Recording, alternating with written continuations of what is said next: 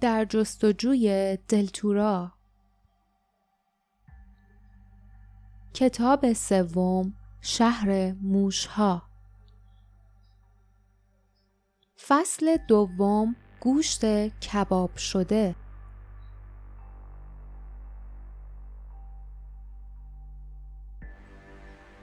لیف باردا و جاسمین طوری داخل تله توری گیر افتاده و محکم به هم چسبیده بودند که نمی توانستند تکان بخورند. بین زمین و هوا بد جوری تاب میخوردند و هیچ کاری از دستشان بر نمی آمد. وقتی از زمین کنده شده بودند مشعلها و اسلحه هایشان هم از دستشان افتاده بود. کری دور برشان بال می‌زد و با ناامیدی قارقار می‌کرد. تور از درختی آویزان بود که کنار راه رویده بود. برخلاف درختان دیگر این یکی خشک نبود. شاخه‌ای که تور را نگه داشته بود هلفت و محکم بود. آنقدر محکم که به آسانی نمی شکست. زیر پایشان زوزه گرگ ها جای خود را به فریادهایی حاکی از پیروزی داده بود. لیف به پایین نگاه کرد و در نور مشعلهای به زمین افتاده دید که بدنهای جانوران قلمبه می شدند و به شکل بدن انسان در می آمدند. طولی نکشید که یازده جانور وحشتناک و خندان زیر درخت کنار جاده شروع کردند به بالا و پایین پریدن بعضی از آنها بزرگ بودند و بعضی کوچک، بعضی پشمالو بودند و بعضی بیمو. آنها به رنگهای سبز، قهوه‌ای، زرد، سفید کدر و قرمز لجنی بودند. یکی از آنها شش پای خپل و کوتاه داشت. حالا لیف می‌دانست که آنها کی هستند. آنها بچه های تاگان جادوگر بودند. او شعری را به خاطر آورد که از اسامی آنها بود.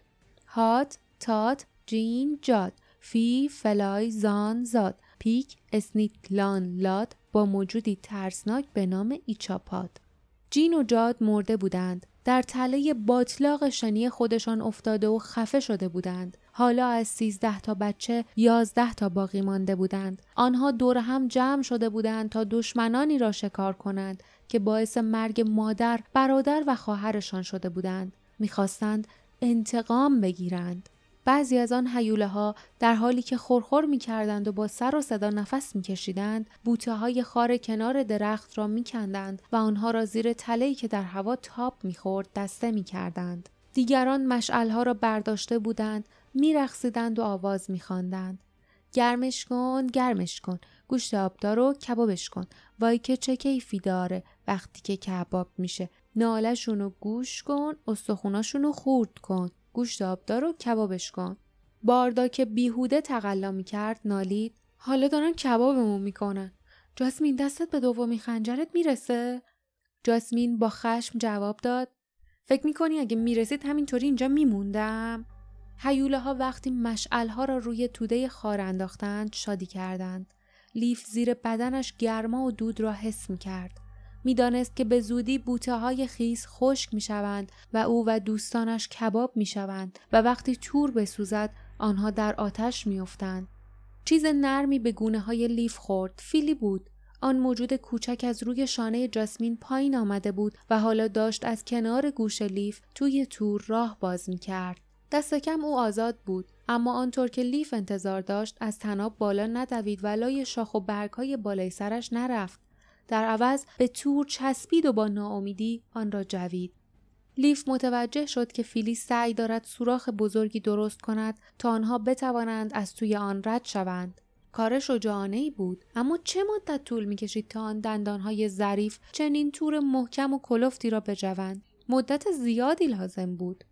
قبل از آنکه فیلی موفق شود شکافی درست کند حیوله های زیر پایشان متوجه می شدند که او دارد چه کار می کند بعد او را از آنجا دور می کردند یا می کشتند. از روی زمین فریاد خشمگینی را شنید. لیف با دلهوره به پایین نگاه کرد. آیا دشمنانشان فیلی را دیده بودند؟ نه. آنها بالا را نگاه نمی کردند.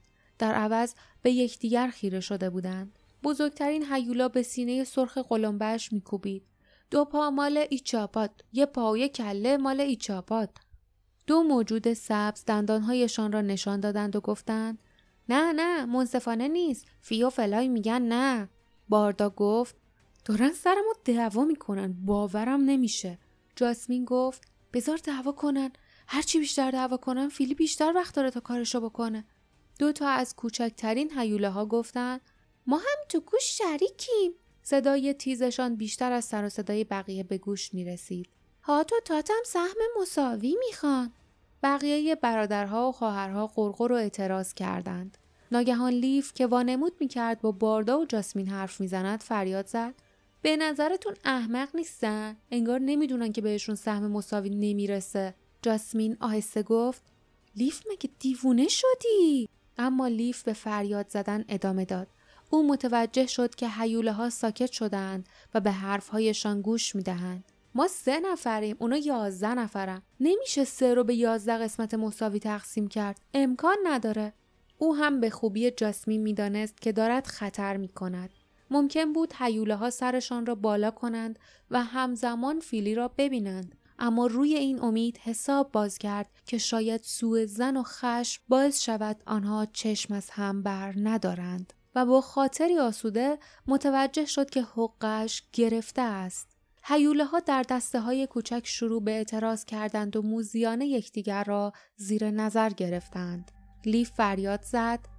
اگه اونا نه نفر بودن می‌تونستن هر کدوم از ما رو به سه تا قسمت مساوی تقسیم کنن.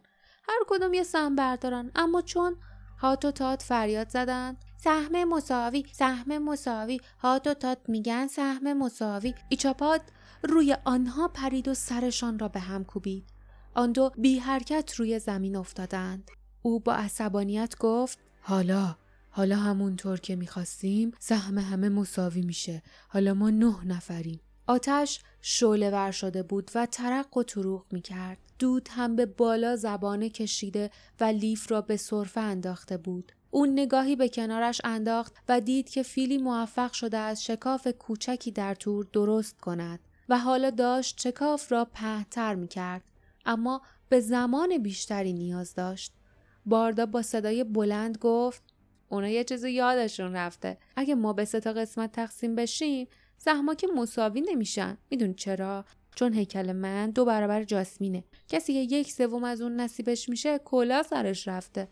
در اصل باید اونو به دو تا قسمت تقسیم کنم لیف در حالی که خشم جاسمین را نادیده می‌گرفت با همان صدای بلند به نشانه موافقت گفت آفرین اما اون موقع هشت قسمت میمونه باردا. اما نه نفر باید غذا بخورن. باردا از گوشه چشمش نگاه کرد و زان حیولای ششپا را دید که متفکرانه سری به تایید تکان داد و بغل را که از غذا فی بود به قصد کشت زد و روی زمین انداخت. فلای که از حمله به دوقلویش عصبانی شده بود جیغ کشان روی زان پرید و او را گاز گرفت. زان تلو تلو خورد و روی برادر پشمالویش که کنارش بود افتاد. او هم به نوبه خود روی خواهرش که جلویش ایستاده بود افتاد و شاخهای خواهرش توی بدنش فرو رفت. بعد ناگهان همه به جان هم افتادند. داد می‌زدند، گاز می گرفتند، به هم حمله می کردند، به بوته های خار گیر می کردند، توی آتش می افتادند و روی زمین می غلطیدند. دعوا همچنان ادامه یافت. در این موقع فیلی کارش را تمام کرده بود. سه همسفر از توی تور فرار کرده و از درخت بالا رفته بودند. حالا فقط یک حیوله باقی مانده بود. ایچاپاد. او میان اجساد خواهران و برادرانش کنار آتش ایستاده بود و از پیروزی نعره می‌کشید و مشت بر سینه میکوبید. هر لحظه ممکن بود سرش را بالا کند و ببیند که تور خالی است و غذایی که به خاطرش جنگیده است لای شاخ و برگ درختان است. جاسمین دومی خنجرش را از ساق بندش بیرون کشید و دقت کرد که جای فیلی روی شانهش امن باشد. بعد آهسته گفت باید قافل گیرش کنیم. او بدون حرف دیگری پایین پرید و با دو پا از پشت به ایچاپاد لگت زد. ایچاپاد که در اثر ضربه تعادلش را از دست داده بود با داد و فریاد توی آتش افتاد. باردا و لیف به خود آمدند. آنها فوری از درخت پایین پریدند و به طرف جایی دویدند که جاسمین داشت خنجر و شمشیرهایش را برمی داشت. جاسمین شمشیرها را به دستشان داد و گفت منتظر چین؟ بجنبین! آنها همراه کری که بالای سرشان پرواز می کرد مثل باد وارد جاده شدند و بدون توجه به خارها و تاریکی جاده به سرعت دویدند. پشت سرشان ایچاپات که از خشم و درد زوزه می‌کشید چهار دست و پا از میان آتش بلند شد و تلو تلو خوران به دنبالشان آمد. پایان فصل دوم